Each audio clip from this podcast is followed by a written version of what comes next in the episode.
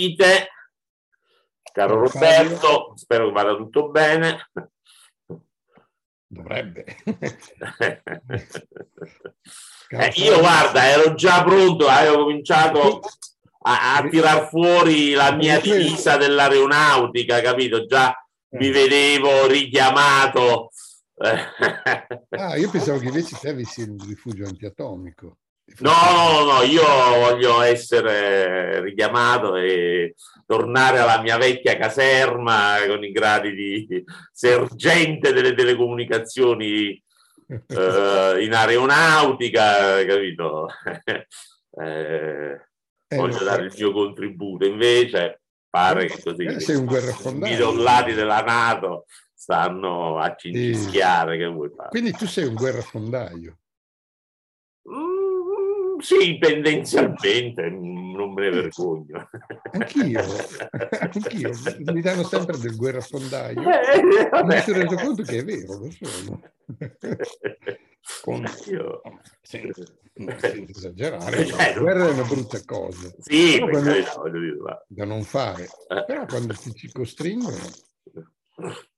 Eh, purtroppo sono a volte delle, delle, delle situazioni in cui No, no, eh, per evitare mali maggiori devi, eh, devi rassegnarti a un male minore, eh, che è la storia, insomma, la, la lezione della storia eh, della seconda guerra mondiale.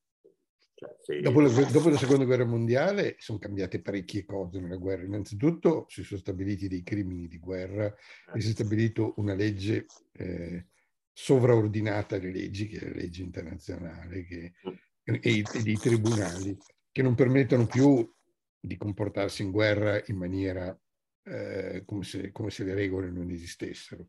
Cioè, la guerra è una brutta cosa. Non puoi colpire obiettivi civili, eh, non puoi sparare all'impazzata, cioè tutte le regole che i russi stanno violando, in realtà sono regole... È proprio questo. Eh, Noi occidentali abbiamo imposto un codice di guerra che è un codice ragionevole, non puoi usare armi chimiche, non puoi usare certe cose che sono troppo sono devastanti. E, e lo rispettiamo, perché quando succedono queste cose questo è un discorso generale su quello di cui si dibatte in questi mesi, quando si dice Stati Uniti, anche loro hanno fatto mai lei, eh, Abu Ghraib, no? queste cose, le, i bombardamenti a Belgrado, i bombardamenti a, a Baghdad. E c'è una differenza, cioè c'è un codice di, di militare che, che l'Occidente segue, ovviamente con tutte le sbavature che in una guerra ci possono essere, perché non, non è un lavoro di sartoria, e con, anche con gli errori, chiaramente. Però un conto è l'errore quando tu colpisci un obiettivo militare e prendi per sbaglio un rifugio antiaereo, eh, anzi, sì, oppure quando colpisci un'ambasciata o un cinese o un treno, come è successo a Belgrado. Un conto è quando tu spari mirando deliberatamente ai civili, cosa che non è più ammessa dalle leggi di guerra. Che... O indiscriminatamente che mandi 100 missili alla uh, San Fason sui, sul territorio di un paese mh, senza preoccuparti che colpiscano case, eh, scuole, ospedali, esatto. quello che sia. Quello è ciò che stanno facendo i russi. Tra l'altro loro lo stanno facendo deliberatamente perché colpiscono le centrali elettriche o le, le linee elettriche con un preciso intento di eh, rendere la vita impossibile ai civili.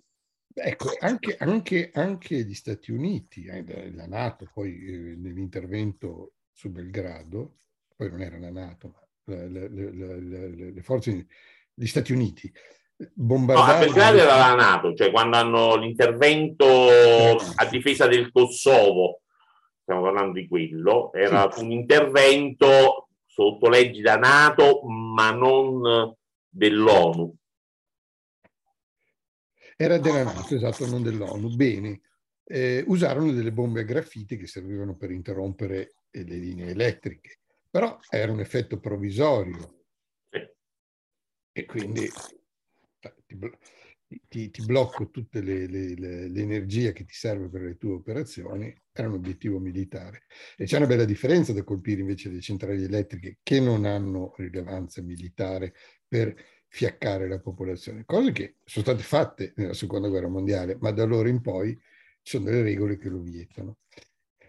E all'interno di queste cose è successo ieri che stavamo per entrare nella terza guerra mondiale. In realtà si è trattato di un allarme largamente esagerato, anche perché è stato da subito accompagnato da acqua sul fuoco per cercare di contenere le reazioni. E, e giu, anche giustamente. E anche questo indica eh, la necessaria prudenza in una situazione estremamente difficile come quella che si sarebbe creata qualora fossero stati davvero dei missili russi. Però possiamo dire che la Russia è innocente rispetto a questa cosa. Cioè quando tu lanci 100 missili su delle città e un, un, un, un, missile di intercettazione sfugge, non sei responsabile tu che gli hai, che hai provocato. È ovvio che cioè, è come se, eh, non lo so, eh, ci fosse un conflitto a fuoco tra banditi e polizia e nella confusione, nel, nel, nel tentativo di difendersi, la polizia, che ne so, ferisse un passante o un proiettile rimbalza e, e ammazza una persona. Cioè che è colpa della polizia o è colpa dei rapinatori, dei malviventi? Ecco, la polizia non, non può e non deve sparare indiscriminatamente. No.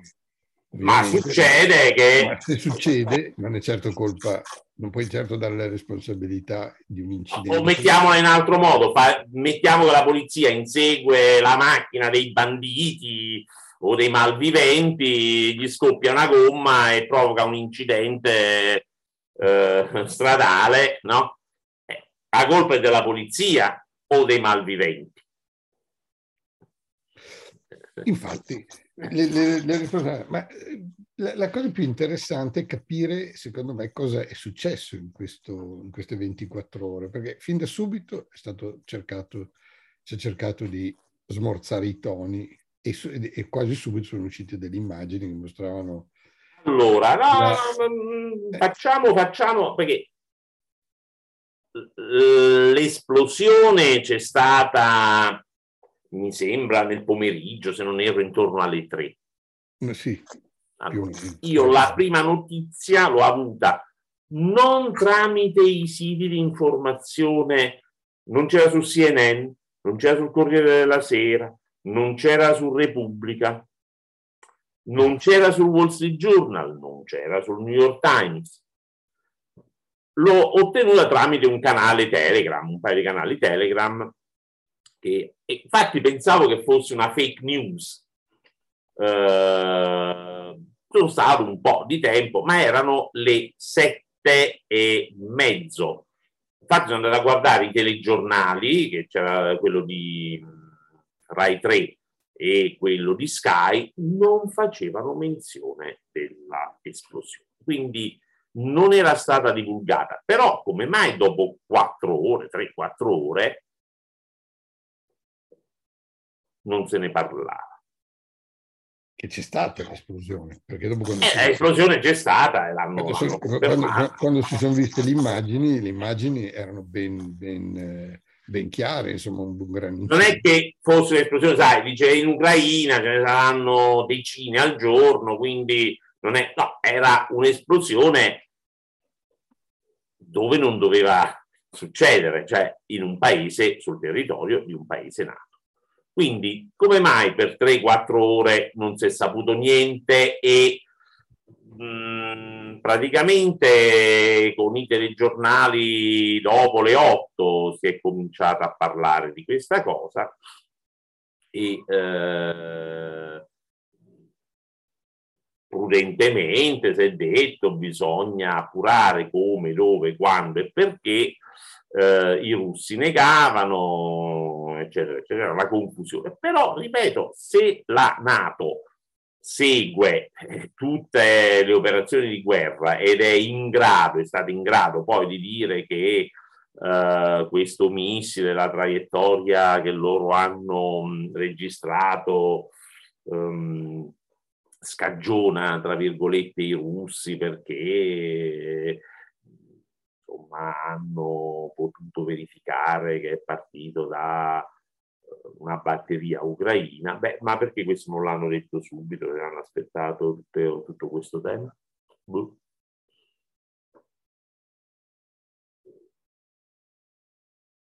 Io provo ad andare un po' in là. Se, se questo SS300 di cui si è visto poi l'immagine perché ci sono delle immagini. Che... Sì, sì, c'è, c'è un cratere un trattore ribaltato.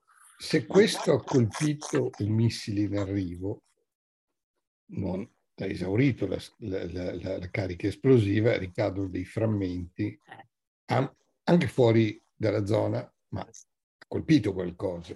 Certo. E quindi non esplode quando arriva al suolo. L'altra ipotesi è che questo missile abbia, sia impazzito, sia andato verso, nella direzione opposta a quello che, che, che, alla quale era diretto e poi è esploso al suolo. La credo, non, non, non credo che sia tanto possibile questo, perché Beh, oddio, i, i, missili antiaerei li usano, i, russi li hanno utilizzati anche per colpire a terra.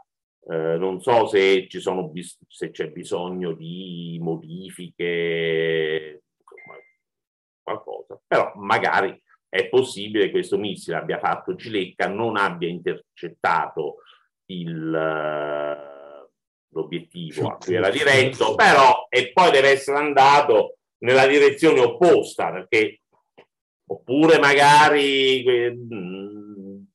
cioè, c'è stato un qualche incidente. Ma la cosa interessante è che eh, avevano detto ieri sera che i due morti erano due vigili del fuoco.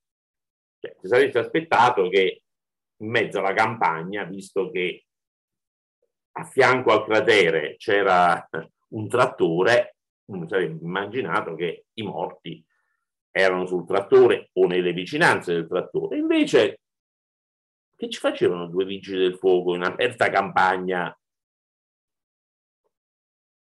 E, e, qual è la probabilità che se tu spari un missile in una qualsiasi zona di eh, disabitata eh, eh, fosse pure in, in Italia, no? Eh, o in un posto dove ci sono insediamenti umani, o dove ci sono delle attività umane, qual è la probabilità di colpire due vigili del fuoco, visto che non c'erano incendi. E, e questo cosa ti, dove ti porta? Questo... No, ma sono, sono una serie di, di, di, di, elementi un po' strani. No, a meno che questi vigili del fuoco fossero, non lo so, è arrivato il missile, ha provocato un incendio, o che ne so, ha provocato dei danni, hanno chiamato i vigili del fuoco, c'è stata l'esplosione dopo che il missile eh, si è conficcato al suolo, ma non chiami i vigili del fuoco se arriva un missile, no? Cioè, magari erano gli unici che si trovavano nelle vicinanze, ma tu vigile del fuoco che fai? Vedi un missile conficcato, cioè qualcosa di strano e ci vai vicino. E ne viene alla larga. Eh, tanto, se non ci sono pericoli, che motivo hai di avvicinarti? Tra l'altro, vicino a un confine che l'esercito polacco, immagino, presidi con una certa attenzione, quindi non credo che mancassero i militari o eh, boh, le unità certo. che sono schierate a difesa del confine. Quindi eh, un'altra, un'altra domanda, un altro interrogativo che... Eh... A me dà da pensare anche il fatto che immediatamente si sia riunita la commissione eh, di difesa, quello, ma quello ci sta, sai, è caduto un missile, cerchiamo di capire chi, come, quando e perché e, e che dobbiamo fare. Poi fino a ieri sera sono andato a letto tipo a luna e dicevano la Polonia chiederà l'attivazione dell'articolo 4, che non è l'articolo 5 che chiama a raccolta tutti gli alleati, ma è l'articolo con un livello di allarme inferiore, no? che fa scattare un, un, livello di allarme inferiore. Um, diciamo un articolo di consultazione. Non di... E, insomma, che dice è successo questo, che dobbiamo fare? Detta in modo semplice. E, e poi così Biden, i militari americani hanno detto ma fonti anonime, poi sai questa è sempre questa storia, fonti anonime, hanno detto che no, che era probabilmente un missile eh, ucraino, che non era un attacco deliberato russo alla Polonia, vorrei pure vedere. E, eh, e quindi così, secondo me, hanno voluto smorzare i toni. Questa è la verità. Tu ti ritieni possibile un files flag alla rovescia? Cioè una, una manovra intesa a mostrare, delle, a, a creare una situazione diversa dalla realtà, ma non per accendere, per, per accendere un conflitto, ma per smorzarlo guarda, se vuoi fare, ci vogliamo lanciare le ipotesi, possono essere tali e tante. Io... Ma ci sta secondo te nel, nel, nel, nel sentimento generale che c'è all'interno della, delle, delle, forze occidentali, insomma, ci sta questa cosa, cioè la, la, la, volontà di non entrare in conflitto con la Russia al punto da negare eh, ma secondo me sì, ci sta. Ci sta.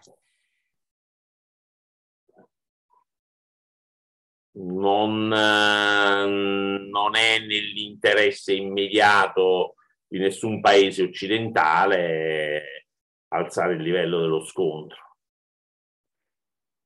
Perché no. cosa fai? Sono arrivati due missili uno, due, probabilmente per errore. Ma magari anche per errore, ma, ma mettiamo che siano anche eh, sia una provocazione deliberata, no? Ecco, dopo torniamo su questo. Metti anche che sia una, una cosa deliberata, hai interesse a farlo, a seguire questa, questa, questa intenzione. Perché se, un se un errore può essere un errore, se non è un errore può essere una, una cosa voluta. Putin tutto sommato ha interesse a allargare il conflitto. Potrebbe essere una situazione che facciamola un po' di fanta politica, ecco, per, per uh, un pur parler. Potrebbe essere che qualche uno in Russia, no, questi i falchi, chiamiamoli così, no, i nazionalisti, abbiano voluto loro alzare il livello dello scontro e abbiano deliberatamente sparato questi missili per provocare l'Occidente in due modi. Uno per dire, ah, vedete, vi abbiamo colpito e poi alla fine non fate nulla perché tutto, siete tutti chiacchiere, tutto chiacchiere e distintivo. Eh, in quanto ecco, anche un attacco diretto al suolo di un paese nato poi non comporta una reazione o magari si riunisce il Consiglio della Nato, ci stanno i paesi che dicono di no, i paesi che dicono di sì, eh, e quindi si eh, mette a nudo una spaccatura plateale perché alcuni paesi dicono vabbè per eh, un episodio non chiaro, per una faccenda tutto sommato minore, non è che possiamo eh, entrare in guerra, perché poi entrare in guerra significa che devi convocare i parlamenti, insomma c'è tutta una procedura. E... Quella potrebbe essere un'ipotesi, no? Qualche uno e quindi in un'ipotesi del genere si parlano Putin e Biden, dice guarda caro Joe, dice, dice Vladimiro, uh, questo è qualcheduno che ha voluto seminare zizzania, per così dire, cioè non è che le zizzanie mancano, c'è qualcuno che ha voluto uh, farci scornare ancora di più, ti assicuro che adesso so chi è, ti assicuro che non uh, succederà più, uh, chiudiamola qua, diciamo che è stato un errore e, e, e riprendiamo questi negoziati che in qualche modo da un paio di settimane sembrano essere entrati in una fase um, non dico costruttiva, ma insomma pare che, che, che ci siano, chiedo scusa, delle ipotesi più concrete, lo dicono i militari americani, questo generale Malley, su cui poi magari torneremo, ehm, lo lasciano intendere varie fonti più o meno anonime, più o meno credibili e quindi questa potrebbe essere ipotesi, cioè che qualcuno che voleva sabotare i negoziati o mettere, diciamo, esacerbare lo scontro sia stato poi eh, in qualche modo neutralizzato e eh, questo episodio verrà archiviato come un evento minore. Quello potrebbe essere un caso. I negoziati ci sono e pare che siano in questi termini. Mm, eh, l'idea di eh, lasciare la Crimea alla Russia per sette anni, poi fare un referendum, naturalmente sotto osservazione internazionale, con eh, il disarmo, eccetera, eccetera restituire da parte della Russia tutto il resto e, fra sette, e, e una moratoria di sette anni per l'ingresso dell'Ucraina nella Nato. Dopodiché si rivede tutto. E questa è un'ipotesi che a quanto pare agli ucraini potrebbe andare bene, tant'è vero che Zelensky pare che l'abbia in qualche modo sposata. Potrebbe essere una buona soluzione, tutto sommato. Ma secondo che... ma la Nato non è l'Unione Europea? Della NATO? Perché il, il vero obiettivo dell'Ucraina, cioè il vero, eh, la vera compensazione per tutto quello che hanno patito, per gli sarebbe l'ingresso nell'Unione Europea. Beh, perché per loro quello è il benessere, capito? Essere parte di qualcosa che li mette sullo stesso piano dei tedeschi, dei francesi, ormai gli inglesi se ne sono andati, ma insomma per capirci, e quindi diventare effettivamente eh, Europa, no?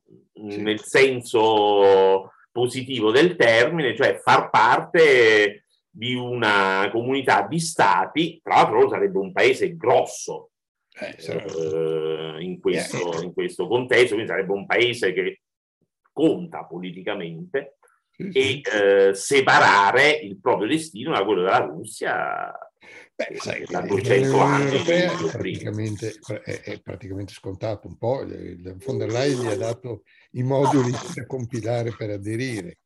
Ma no, guarda, pensa, pensa guarda. al periodo della ricostruzione quando finirà la guerra ci sarà da ricostruire chi, chi, chi farà queste cose. E quello sarà, sarà, allora tu devi pensare. In cui in quei dieci anni che serviranno per ricostruire sarà un momento in cui crei in quei dieci anni le basi per l'ingresso nell'Unione Europea. Guarda che io ho partecipato alla, al processo per eh, ottemperare quello che si chiama l'acquis communautaire, cioè il corpo di leggi che regolano l'Unione. E guarda, anche su cose, io mi occupavo della parte statistica, quindi per mettere in grado le autorità, in quel caso rumene, di produrre il bilancio dello Stato secondo i parametri di Maastricht, secondo le definizioni di Eurostat, per essere più precisi.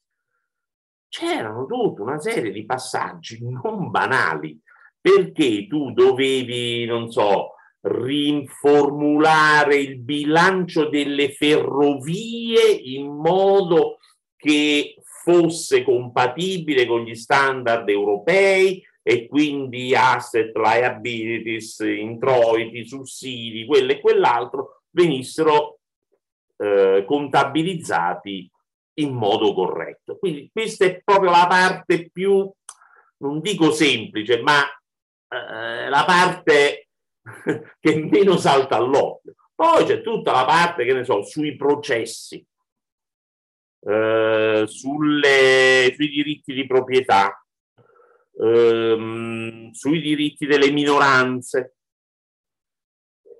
Cioè, secondo me, ti dico che se l'Italia facesse oggi richiesta di entrare nell'Unione Europea, l'Italia non c'entrerebbe. No, da, davvero. No, ci credo, ci credo. Ma solo, solo dal punto di vista, cioè, l'Italia è fortunata che è stato un paese fondatore e quindi nessuno va a questionare. Ma con un sistema giudiziario da terzo mondo, l'Italia non entrerebbe oggi come oggi nell'Unione Europea se si applicassero le regole veramente in modo... Però, però è un processo, è un, loro tengono molto questa cosa e ci sarà un periodo di ricostruzione in cui eh, l'Ucraina sarà piena di tecnici, imprese, operai e consulenti. Eh, Roberto, ci stavano già prima. Cioè io sono mm. andato a Kiev, l'unica volta che sono andato a Kiev era il eh, 2004, fai conto. La mia amica, che era americana tra l'altro, lavorava, la mia amica sono andata a visitare e eh, lavorava a Kiev, lavorava proprio alla riforma degli enti locali, cioè insegnava a comuni, oblast, eh, regioni e quello che sia a fare i bilanci, a tenere i conti, e quindi stiamo parlando di vent'anni fa. Ciò nonostante, prima della guerra, quando si parlava, questo te lo posso dire in Camera Caritatis, di ingresso dell'Ucraina nell'Unione Europea, no? i funzionari europei si mettevano le mani nei capelli, ma per l'amor di Dio lasciamo perdere, quella è una roba su cui è meglio stendere un, velo, un velo pietoso. Boh. No, sai, Può darsi, sai, le esperienze traumatiche poi aiutano a focalizzare le menti e quindi eh, la popolazione capisce che eh, i vecchi metodi non vanno più bene e si acconcia ad adottare quelli dei paesi avanzati. Però non è facile, cioè non, non, è una cosa, è più facile entrare nella Nato senza alcun dubbio sì, sì. che entrare nella, nell'Unione sembra, sembra essere quello, quello che, che leggevo, e sembra essere questo, cioè di una moratoria di sette anni nell'ingresso della Nato e poi l'ingresso e il referendum nelle regioni eh, in Crimea, forse anche nel Donbass, insomma, sono previste queste, queste cose che sono accettabili a quanto pare per gli ucraini, perché risolverebbero un problema non piccolo, e sarebbero accettabili anche per i russi, perché tutto sommato gli darebbe anche la possibilità di, eh, almeno di aver raggiunto l'obiettivo di non farla entrare nella Nato. Pare che Putin non possa accettare questo, anche perché Putin è sottoposto delle pressioni dei falchi all'interno della sua... No? Cioè, sì, sì, per questo dico che Wagner, magari questo Wagner, missile arriva dai falchi. Ecco. E Kadyrov eh, non vedono l'ora di far fuori Putin per prendere loro, il, uno dei due il posto. Cioè, oggi il potere in Russia è messo, non è, non è più così stabile e le forze che possono distruggere il potere di Putin sono estremamente potenti. Quindi può darsi benissimo che sia successa questa cosa. Rispo- allora, eh, ipotesi di, di, di, di, compromesso, di pace, accettato in qualche modo, comunque una base di, partenza per la discussione da parte dell'Ucraina, di Zelensky, immagino. Risposta russa, 100 missili sulle sì, Esatto, è quella la eh, verità. Poi esatto, sono due o tre giorni che stanno compiendo azioni ancora più criminali di quelle finora Poi colpendo assistito. finora Leopoli, che Leopoli è proprio all'estremo, esatto. all'estremità opposta eh, della, de, de, de, dell'Ucraina, non solo non c'entra niente, ma anche la località della Galizia polacca, insomma. Eh. È una cosa piena di implicazioni anche storiche, politiche importanti. Non ha nessun senso bombardarla e se lo fa evidentemente è la risposta a questa... questa sì, eh, questo, questa è la verità, che i pochi spiragli sui negoziati vengono salutati ottengono una risposta da criminali di guerra. E tra l'altro eh, pare che dopo la ritirata da Kherson, quindi l'altra batosta che si sono presi, eh, i russi non si azzardino a eh, attestarsi sul fiume Nipro perché eh, verrebbero a tiro delle artiglierie ucraine e quindi si sono ritirati ancora più all'interno. Quindi la strada per la Crimea ormai è, se non aperta, difficilmente difendibile da parte dei russi. Eh, quindi queste reazioni scomposte sono magari un po' per i generali il modo per farsi perdonare, condonare le sconfitte, un po' per eh, la cricca di Putin di far vedere che nonostante le, eh, i rovesci sul campo di battaglia sono ancora loro che dettano legge, che sono in grado di infliggere tormenti alla popolazione ucraina, insomma Ecco, questo potrebbe essere l'atteggiamento. Fatto sta che sul campo non riescono più a reggere. E nonostante la, la, la mobilitazione parziale, le truppe che hanno mandato al fronte sono state massacrate, non hanno comunque armi, equipaggiamento e quello che serve per un esercito quantomeno decente. Continuano ad arrivare aiuti militari agli ucraini, quindi eh, la prospettiva è di subire rovesci ancora peggiori. Eh, io credo che tutto quello a cui stiamo assistendo adesso è un po' il, risultato di, di, degli sviluppi da Kherson, diciamo dalla ritirata di Kherson poi, tra l'altro anche sul fronte nord, eh, sul fronte del Donbass, eh, i russi piano piano stanno cedendo terreno. Sì.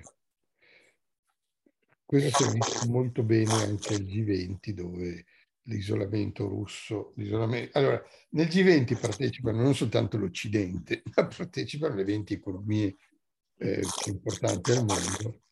C'è la Cina, c'è l'India, sono paesi che non sono... Sì, no, ma a parte Cina e India che uno immaginerebbe, vabbè, sono grossi... No, c'è tipo l'Argentina, c'è l'Arabia Saudita, l'Indonesia che in questo caso ehm, è ospite, no?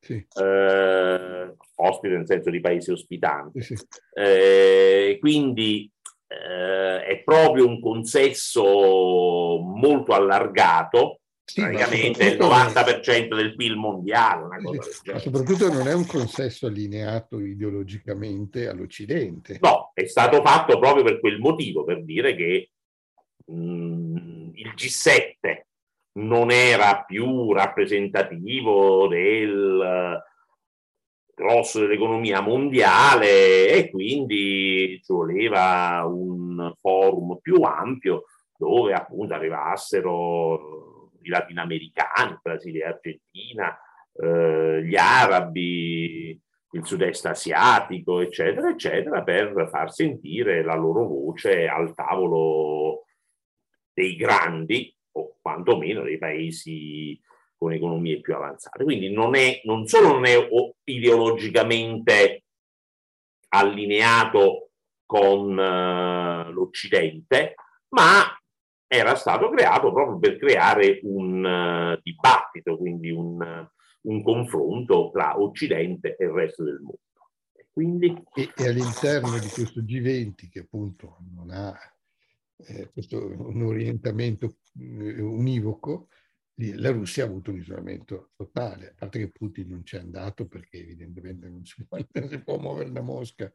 Ma, no, ma Putin era stato preso a sberle nel consesso che aveva organizzato lui eh, per questo Shanghai Cooperation Council, non ricordo come si chiama con esattezza, ma insomma era un evento a cui partecipavano Cina, India e altri paesi tendenzialmente non ostili alla Russia e in teoria poco inclini a seguire eh, le, le, i desiderata dell'Occidente, eppure lì diplomaticamente è stato trattato in modo molto eh, negativo, insomma a metà tra la sufficienza e il disprezzo proprio.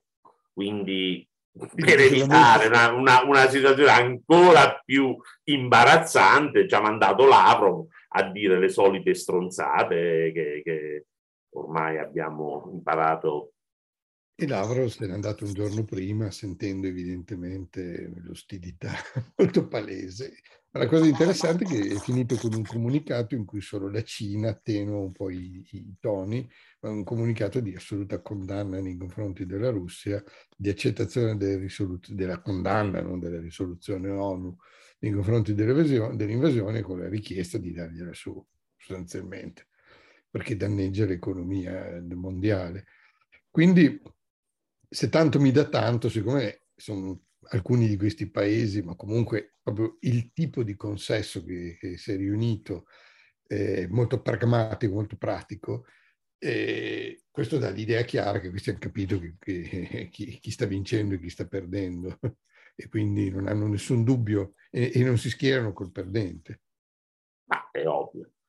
Mm, aggiungo due, eh, due elementi su questo GP è che i leader europei presenti, in particolare Scholz, Sunak e Meloni, diamo atto alla nostra premier o al nostro premier, non so come preferisce essere chiamato, che articolo vuole di fronte alla parola premier, eh, comunque hanno condannato la Russia in relazione al missile caduto in Polonia, perché hanno detto quale che sia il motivo e quale che sia la, eh, l'origine di quel missile, è chiaro che la colpa è della Russia, cioè è la Russia che costringe, tra virgolette, l'Ucraina a difendersi se a un certo punto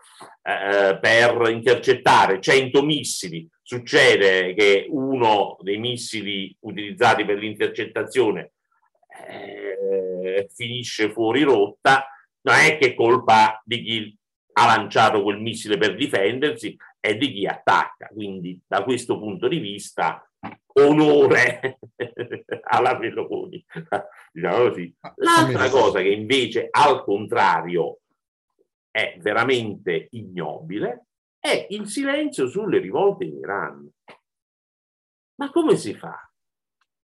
Di cui abbiamo parlato la volta scorsa. Abbiamo parlato la volta scorsa, ma c'è una cortina di silenzio. In Italia, poi ne parliamo oggi al telegiornale, tutta una serie di, di, di, di eh, servizi su, su scemenze eh, inutili. E di quello che succede in, Ita- in Iran eh, non si parla.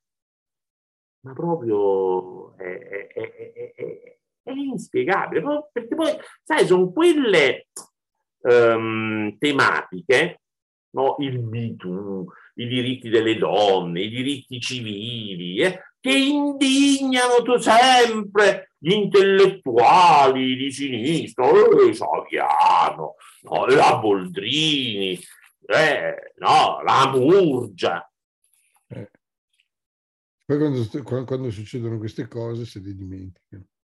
Invece adesso, che è una cosa talmente plateale, tutte zitte, no? Quelle dell'asciura, no? Quella che mettevano la, il simbolo eh, alla fine delle parole perché erano troppo indignate dalle desinenze maschili e femminili.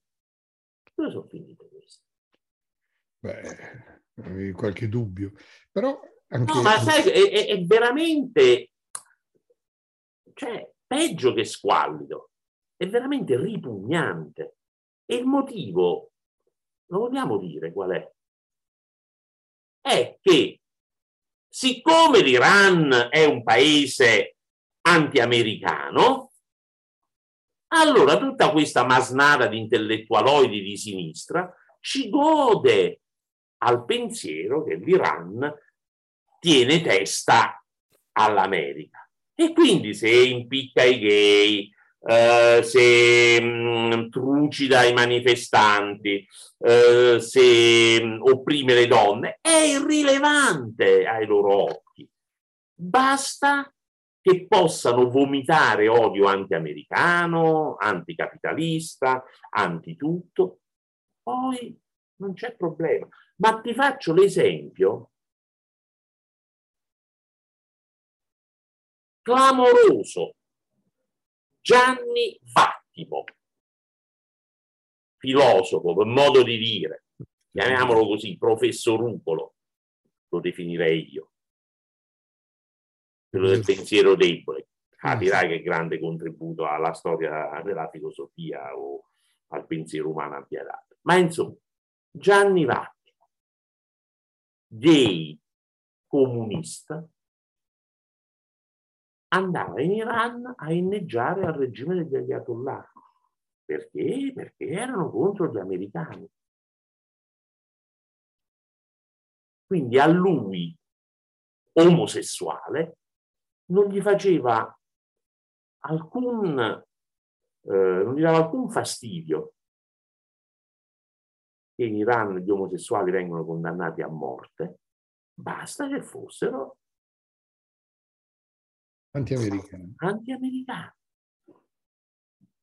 E così è l'atteggiamento di tutti quanti questi che si piccano di fare i difensori dei deboli, degli oppressi, eccetera, eccetera. Tutta una patina che si scrosta grattando con le dita.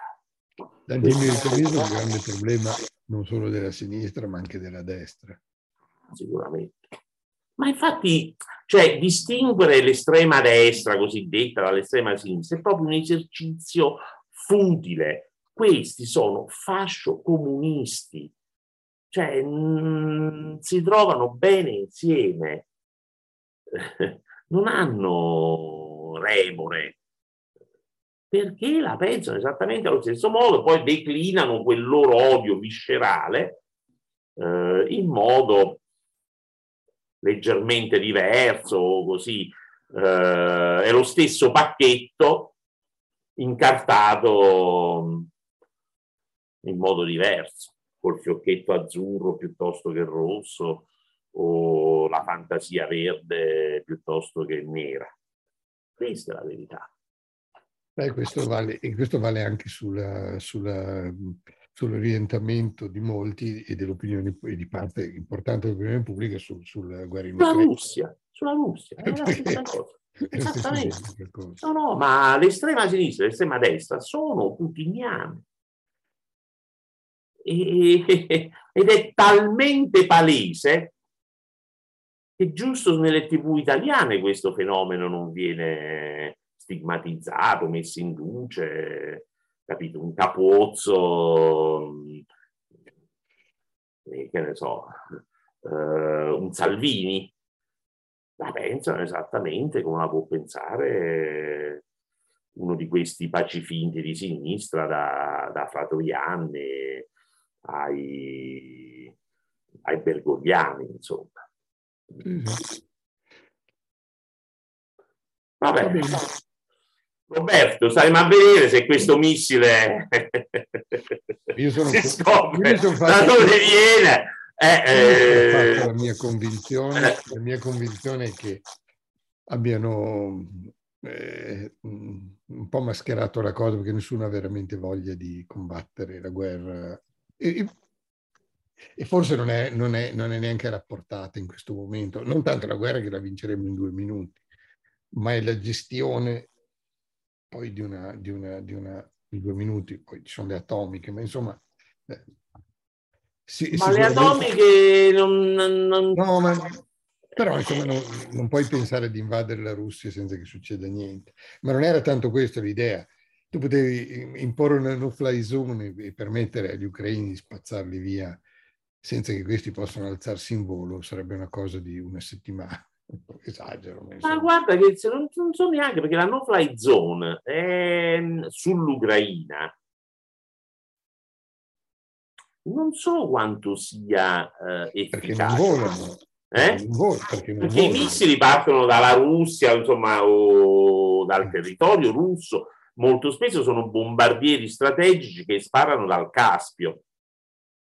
Eh, Ora, hai capito che voglio, cioè, se fai la no fly zone sul Caspio, quello è un atto di guerra contro la eh, Russia. Certo. E vabbè. Certo. Eh, eh, Ma, eh, infatti questo vuol dire entrare in guerra diretta e non è, non è facile gestire. la mia convinzione è che il missile ci sia stato, abbiano trovato il modo di gettare acqua sul fuoco e di il contrario di quello che molti accusano. Perché c'è chi dice che sono stati gli ucraini a creare un false flag, che è talmente idiota perché crei una cosa del genere usando dei pezzi che sono immediatamente riconoscibili come tuoi No, quello, quello mi sembra strano. Cioè, strano, è impossibile. Che, che, Possibile, usa dei missili, tanto ne hanno, ne hanno catturati di missili russi, usa quelli. Proprio devi farlo. No, ma comunque è un S-300, quindi un, un missile di fabbricazione, un missile antiaereo di fabbricazione russa, quindi non è quello... Però, ecco, non, non eh beh, ma eh, lì, lì, non è pensabile che gli ucraini si possono si siano messi a fare una cosa del genere, a meno che pure lì vogliamo fare l'ipotesi che ci sono i falchi i quali vogliono provocare la reazione della Nato con un false flag. Tu ci credi? Mm? Io non credo a queste cose. I false flag vengono fuori quando uno non sa che cosa pensare e deve, e deve giustificare l'ingiustificabile. Sì. Va bene, dai. Staremo a vedere. Scusa, non ho sentito? Staremo a vedere. Sì, eh, beh, ormai io credo che siamo vicino a una svolta perché o la Russia dico che collassi, ma insomma avanti ancora per molto non potrà andare. Cioè, fra un po' arrivano le sanzioni sul petrolio. Eh? Mm. Eh, e quelle con... sì, non saranno perfette, sì, riusciranno ad aggirarle, però anche se hanno effetto al 50%, eh, fanno male. C'è stata la, la, governatrice della banca russa che ha detto, signori, l'ha detta alla Duma, eh, non è che l'ha detta alla, al Consiglio generale della Nato. Uh, no, buono. Signori, qui non, non, andiamo avanti, ecco, mettetelo in testa. Va bene. Ciao a tutti. Ciao, ciao.